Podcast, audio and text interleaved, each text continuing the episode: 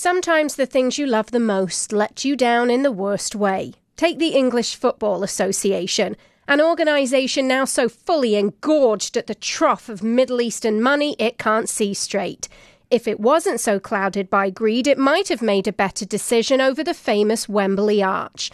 Seen for miles in London, it's the main entrance to England's largest and most famous soccer stadium often lit up in the colours of a cause. Over the years, it's been pink for breast cancer, the French flag after the Paris attacks, the Ukraine flag, even Black Lives Matter when a man an ocean away lost his life at the hands of cops.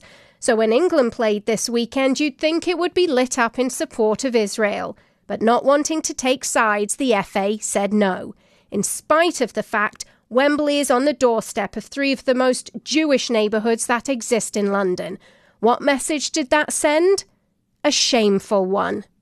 I'm Sarah Mills.